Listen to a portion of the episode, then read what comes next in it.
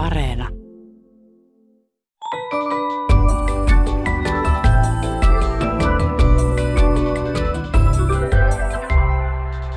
Hei, tämä on Aristoteleen kantapää. Audiosyöte kielen ja todellisuuden väliseltä ei kenenkään maalta, ja minä olen Pasi Heikura.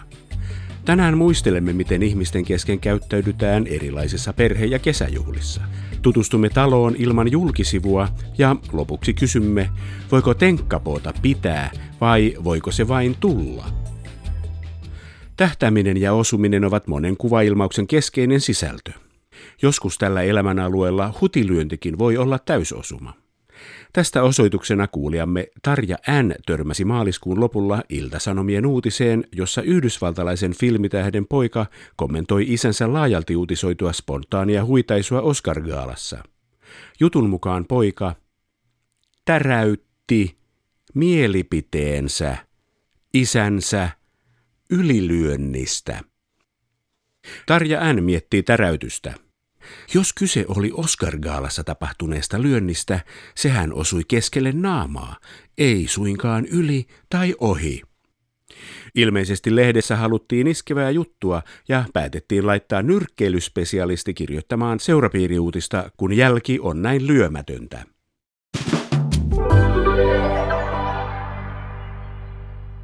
Kävin äskettäin kaupassa, jossa en tavallisesti käy, ja tapasin tutun, jota en ollut nähnyt pitkään aikaan. Melkein pelästyin, kun hän kätteli minua.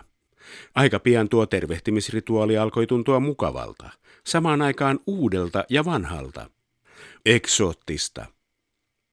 Koronaepidemia on tehnyt monenlaista suhtautumisellemme muiden ihmisten kohtaamiseen. Toiset ovat kärsineet yksiöissään, kun eivät ole päässeet kahvilaan.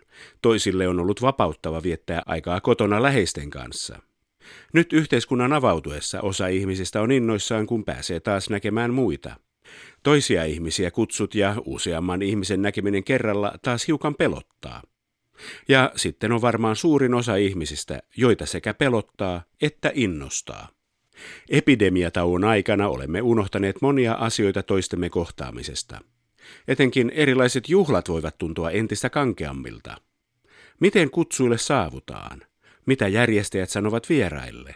Milloin voi mennä nurkkaan räpläämään turvallisesti kännykkäänsä? Epävarmuuden ja ujouden tilassa auttaa, kun muistaa, että nämä asiat on tehty jo miljoona kertaa aiemmin, ja kutsujen vaivattomalle sujumiselle on olemassa joitain perinteitä ja kaavoja, joista voi ottaa mallia. Kun on parhaat päällä ja ympärillä kaukaista sukua tai muuten vaan vieraita ihmisiä ja helle hiostaa, niin tunnelma meinaa väkisinkin jäädä jäykäksi. Silloin auttaa tietysti kutsuja perheen edustajan pieni puheenvuoro, esimerkiksi maljapuheen muodossa.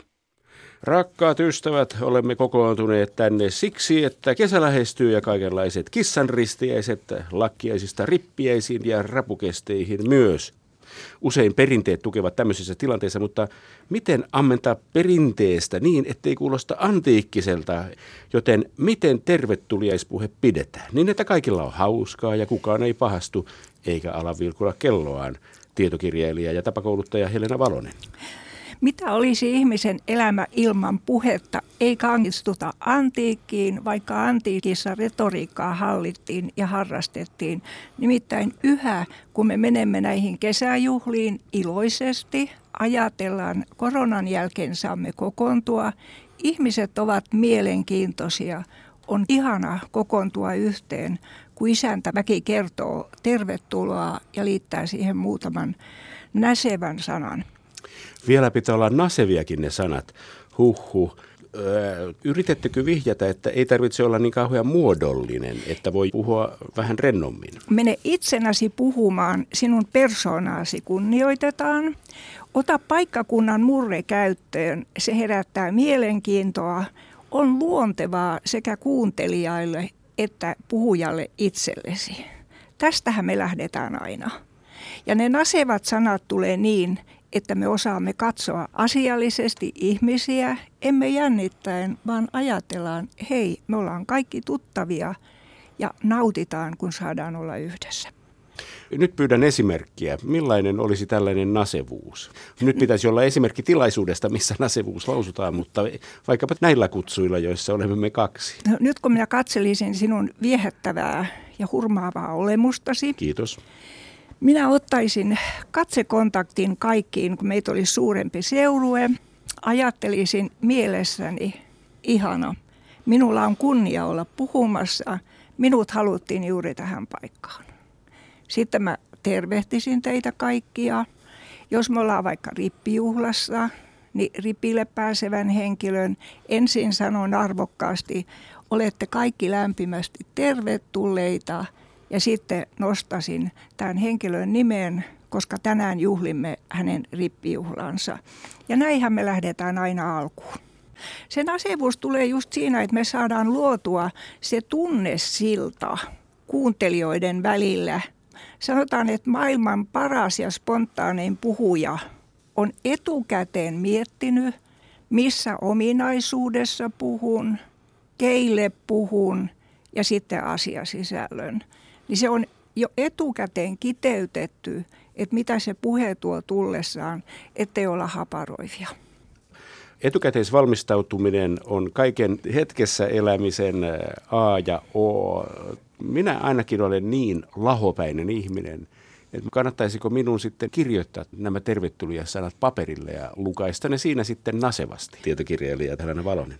Ennen kuin sä kirjoitat ne paperille, niin mieti vaan, ketä sukulaisia siellä on, ketä tuttavia. Mieti, mitä teillä on yhteistä taustaa, missä olette kohdanneet ja mikä on ollut mukavaa. Ja sitten laitat ranskalaisilla viivoilla.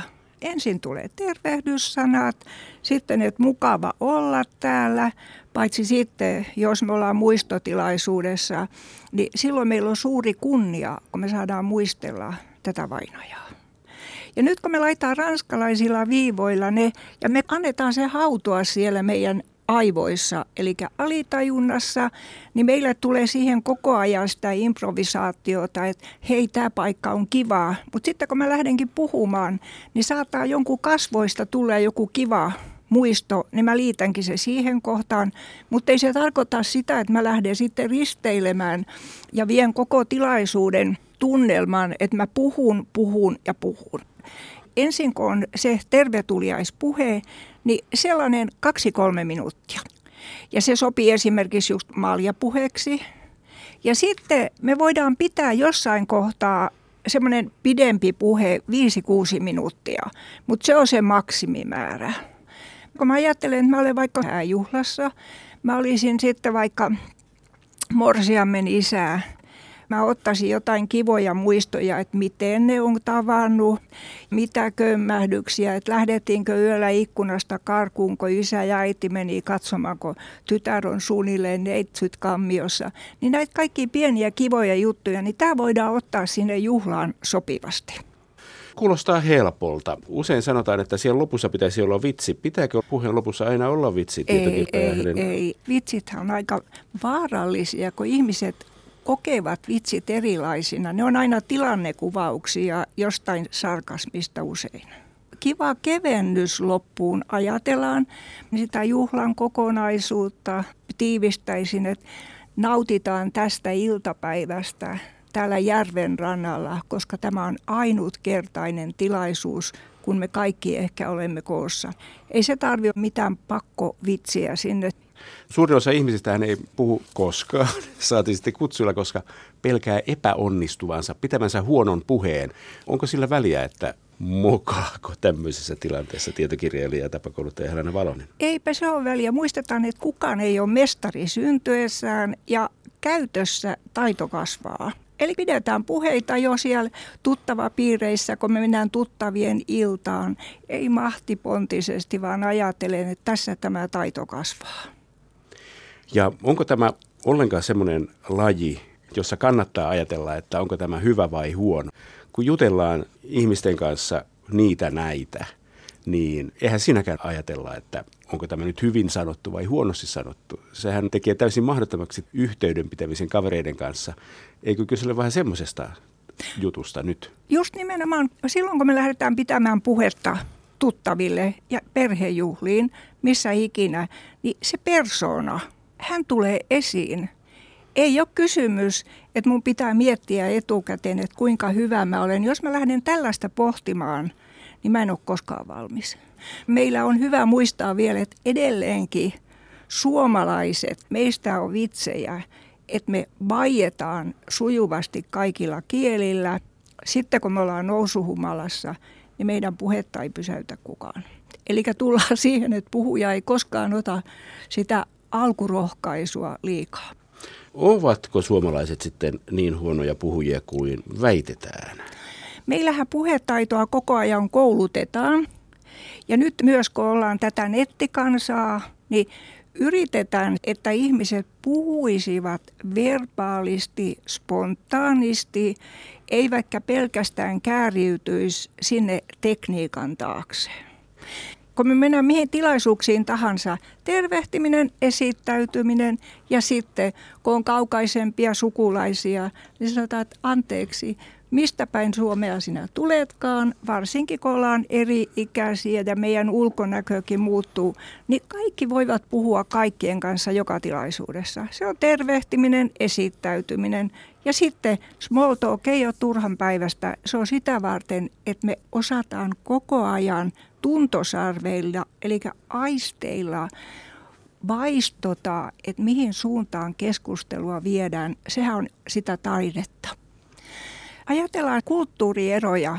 Meillä on esimerkiksi suuret välimatkat ollut. Ja sittenhän meillä on niitä ihan ihmeellisiä sääntöjä ollut ennen. Älä puhu alempiarvoiselle. Älä puhu henkilölle, jolla on vähemmän rahaa. Se ei ollut sopivaa. Onko tällainenkin ollut? On ollut. Mitenkäs sitten, kun juhlilla ollaan päässyt sen tervetuliaspuheen yli, onko se sellainen tilanne, että vieraiden pitäisi siihen niin kuin vastata omilla puheillaan? Ei missään tapauksessa, kun kutsuja on pitänyt sen tervetuliaispuheen, jos siinä nostetaan maljaa, niin silloin noustaan seisomaan ja nostetaan maljaa, kun ollaan suuremmassa seurueessa. Suurempi seuru on enemmän kuin 6-8 henkiötä ja me vaan nyökätään isäntäväelle. Ja sitten ajatellaan esimerkiksi, että me ollaan hääjuhlassa, niin kun isäntäväen edustaja pitää sen tervetuliaispuheen, ja se on rytmitetty esimerkiksi ateriointiin nähden, että siellä on pyydetty puheenvuorot etukäteen. Siellä on morsiamen puolelta, sulhasen puolelta ja sitten voi olla esimerkiksi kummit tai isovanhemmista joku tai sitten bestman. Sinne valitaan ne puhujat, mutta ei ole tarkoitus, että siellä jokainen nousee puhumaan. Eri kutsuilla on siis vähän eri systeemit, että jos pitää vain tavalliset kesäjuhlat, niin sielläkö ei tarvitse sitten semmoisia perusteellisempia puheita pitää ruokalajien välillä, tietokirjailija ja tapakouluttaja Helena Valonen? Ei, nyt jos mä järjestäisin kesäjuhlat, niin ensimmäinen, mä seisoisin siinä mun kesämökin kalliolla, kättelisin kaikki tulijat, olisin iloinen, kun he ovat päässeet tulemaan. Sitten kun me ollaan kokoonnuttu, niin sitten mä pitäisin siellä toisessa paikassa, kun meillä olisi kaikilla ne maljat, niin sitten mä pitäisin sen puheen. Ja sitten ilta olisikin vapaamuotoinen, ei siinä sen enempää puheita. Ja illalla esimerkiksi kun ateriointi päättyy, niin juhlasta poistuttaessa joku vieraista pitää isäntäväelle kiitospuheen sopivassa paikassa. Kiitetään kaveria, kun hän sitten seuraavaksi joutuu rupeamaan tiskaamaan. Joo, se on ihan, ihan totta. Miten sitten rippijuhlat? Rippijuhlilla, kun me ollaan, niin kun me mennään siihen tilaisuuteen, niin siellähän isäntä ja emäntä, eli tämän ripille pääsevän henkilön vanhemmat ovat vastaanottamassa vieraita, kuten tämä, joka pääsee ripille. Ja sitten, kun kaikki vieraat on vastaanotettu, jos kaikki tulevat samaaikaisesti, niin ihan samanlaisesti se maljapuhe, isäntäväki pitää, tai sitten toivottavasti tämä rippilapsi on jo niin rohkea, että hän toivottaa tervetulleeksi kaikki. Nostetaan sitä maljaa, siellähän tarjotaan tietysti kuohuviiniä ja sitten mehua. Ja sitten kun vieraat poistuvat, niin jos vieraat poistuvat eri aikaan, niin jokainen kiittää isäntäväkeä erikseen. Silloin ei pidetä mitään varsinaista puhetta. Eikä silloin ole tarve pitää mitään sellaisia puheita kuin häissä? Kyllä rippijuhlassakin esimerkiksi kummit pitävät puheen. Se on ilo ja kunnia, se ei ole mikään pakko koskaan. No mitenkäs sitten äh, semmoinen tilanne, kun monissa lakkiaisissa ensimmäiset vieraat tulevat kahdelta ja viimeiset tulevat ilta kahdeksalta? Näissä tilaisuuksissa, jos halutaan pitää virallinen puhe, niin kun vieraat ilmoittavat, että kiitos saavumme paikalle, niin ilmoitetaan aina vieraille, että esimerkiksi kello 15 isäntäväin virallinen puhe. Okei. Entä jos haluaa vieraana pitää puheen? Sitten pitää puheen, kun siellä paikalla on. Silloin kun mennään sinne juhlaan ja sinne kaikki tulevat omassa järjestyksessä eli omalla aikataululla, niin silloin puhutaan vaan tämän ylioppilaan kanssa. Ja jos isäntäväki haluaa, niin isäntäväki voi nostaa tämän tulevan vieraan ja sanoa, että tämä vieras, hänellä on kunnia pitää puheen ja se on se kaksi-kolme minuuttia. Hyvä syntymäpäivät voivat sitten olla sellaisia, riippuu tietysti miten pyöreitä juhlitaan, mutta yleensä vietetään lähinnä pyöreiden vuosien juhlia ja siellähän voi olla puheita vaikka kuinka paljon. Ollaanko virallisessa tilaisuudessa vai perhejuhlassa? Jos mennään ihan virallisen tilaisuuden agendaa, niin siihen on etukäteen jo varattu aika, että milloin saavutaan ja se puhe on korkeitaan kaksi minuuttia. Sitten taas kun ollaan sukulaisjuhlissa, niin siellä istutaan iltaa tai sitten ollaan siinä päivällä kokoontuneita, niin silloin sovitaan kanssa, että ketkä pitää puheet. Tervetuliaispuheen pitää luultavasti se syntymäpäiväsankari itse, ellei sitten hän ole valtuuttanut jotain toista. Ja sitten joku sukulaisista voi esimerkiksi muistella yhteistä aikaa, eli ajatellaan, että se on se vieraiden puhe. Hyvä. Loppukesästä, alkusyksystä pidetään semmoisia kuin rapujuhlat. Toiset pitää, toiset ei. Onko siellä tärkeämpää pitää mukana jokin hauska laulu? Silloin kun me mennään rapujuhliin, niin me muistetaan, että se on sitä rallalallaa. Ja se on sitten niitä snapsilauluja jopa suomalaisten keskuudessa, koska se tapa on nyt tullut yhä enemmän muotiin. Totta kai isäntä toivottaa kaikki rapupöytään tervetulleiksi vieraat. Ja sitten ennen kuin siitä rapupöydästä noustaan, niin sitten joku kiittää pöydästä noustaessa. Ja sitten kun ajatellaan, että kun siinä otetaan sitä snapsia vähän, niin siinähän ei ole mitään sitten enää loppuilasta kaavoja, ellei olla ihan virallisessa tilaisuudessa. Mutta sitten on katsottu jo vähän tarkemmin, että minkä verran juodaan niitä maljoja. Silloin kun sitä snapsia otetaan, niin, ja ollaan aikuisia tietenkin, niin ainoa ohje ihmisille, että ihana puhua, olette mielenkiintoisia, olkaa omia itsejänne, katsokaa ihmisiä vuorotellen silmiin, koskettakaa kauniilla sanoilla, ei yhtään kritiikkiä ja lopuksi kiitos. Hieno tiivistys. Onko jotain, mitä tämmöisissä puheissa ei kannattaisi ruveta käsittelemään, tietokirjailija tapakouluttaja Helena Valonen? Nyt kun me pidetään yleisiä puheita, niin kaikki huomioidaan positiivisella tavalla. Kaikki negatiiviset asiat jätetään syrjään. Juhlissa ei olla surullisia, nostetaan tunnelmaa, tutustutaan uusiin henkilöihin, bisneksessä luodaan vaativia kontakteja ja kun erotaan, vaihdetaan puhelinnumeroja tai soitellaan. Tämähän on se elämän retoriikka. Onko jotain keinoja, miten saadaan lisää virikkeitä tällaiseen puheen suunnitteluun? Onko jotain opaskirjasia olemassa? Varmaan on sattuma. Mä otin kirjan Puhuja esiinny luontevasti, kirjoittanut Helena Valonen esiin vuosien jälkeen mun hyllystä ja mä nauroin. Mä olin koonnut hyvien puhujien viestejä sekä Suomesta että maailmalta. Kaikilla oli viesti, että alussa ujostutti, tuntui välillä itselleen ankaralta, taito kasvoi ja kun se kasvoi, puheen osasi laittaa oikeaan rytmiin ja soljuvaan pakettiin, ettei tarvinnut jännittää.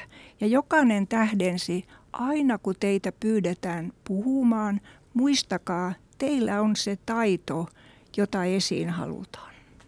Kun ajatellaan, me pidetään meidän lapsille rippiäisissä ja rippijuhlissa, ylioppilaisjuhlissa, häissä, vanhempina puheita. Me muistetaan niitä hetkiä. Meille tulee tunteita. Kyllä me saadaan välillä itkeä. Saa nauraa, saa itkeä. Puhe saa pysähtyä, saa pyyhkiä kyyneleitä – puhe jatkuu. Se tekee kaikille hyvää. Se sulattaa sydäntä.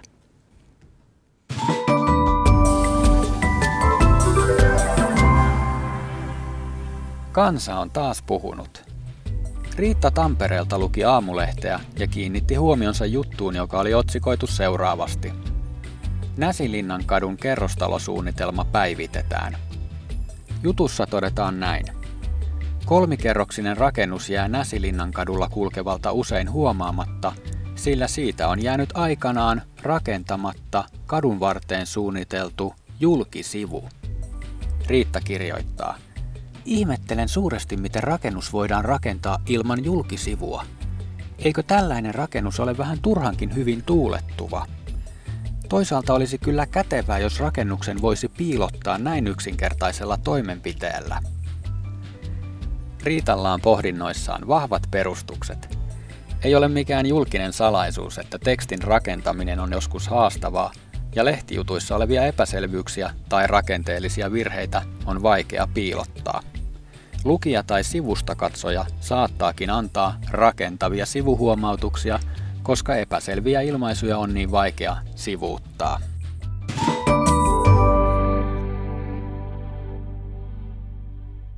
Hei, olen asianajaja Janne, asianajaja Janne, ajan asiaanne, asianajaja Janne Nanne, lauloi räppäri Edorf jokunen vuosi sitten. Nykynuoriso osaa tehdä hilpeyksiä lauluteksteihin, mutta osattiin sitä ennenkin. Vuonna 1968 brittiläinen The Scaffolds yhtye levytti vanhan amerikkalaisen armeijalaulun Lily the Pink, jonka suomalainen 35-vuotias elokuvamies Jukka Virtanen sanoitti koomikko Simo Salmisen laulettavaksi nimellä Tenkka Tenkka Po. Sana Tenkkapoo kiinnostaa ihmisiä yhä. Kuulijamme nimimerkki Simo Salmisen fani ihmetteli, kun hän luki maaliskuun puolivälissä Helsingin Sanomien uutista Terveyden ja hyvinvoinnin laitoksen koronamaskisuosituksesta. Laitoksen terveysturvallisuusosaston johtaja kertoi näin. Päätettiin ottaa pieni tenkkapoo, jotta nähdään, mihin suuntaan kehitys kääntyy. Nimimerkki Simo Salmisen fanilla meni maski väärään kurkkuun. Otetaan tenkkapoo. Eikö tenkkapoo tarkoita äkillistä pulmatilannetta, joka keskeyttää jonkin työn tai toiminnan? Jos jotain asiaa täytyy miettiä uudelleen, niin eikö silloin oteta pikemminkin aikalisä tai pidetä tuumaustauko? Kun asiaa tutkii hiukan tarkemmin, niin sekä Simo Salmisen fani että THLn terveysturvallisuusosaston johtaja ovat oikeassa. Ruotsin sanoista tenkka po, ajatella jotain, tuleva ilmaus merkitsee kielitoimiston sanakirjan mukaan pulmatilannetta. Mutta urbaanin sanakirjan mukaan sanan merkitys on laajentunut ja tenkkapoo voi tarkoittaa ongelman lisäksi ajatuskatkosta ja pähkäilytuokiota. Ja mikä siinä, sanoi hän jo tuo muinainen laulukin, että no tulipa tenkka tenkkapoo, mut annas olla, kun hetki funtsataan. Tässä kaikki tänään. Jos silmäsi sattuu tai korvaasi särähtää jokin lause tai sana, ilmoita asiasta Aristoteleen kantapäälle, sähköpostiosoitteeseen aristoteles.yle.fi tai lähetä viesti ohjelman Facebook-sivun kautta. Vastaanotin kuulemisiin ensi viikkoon.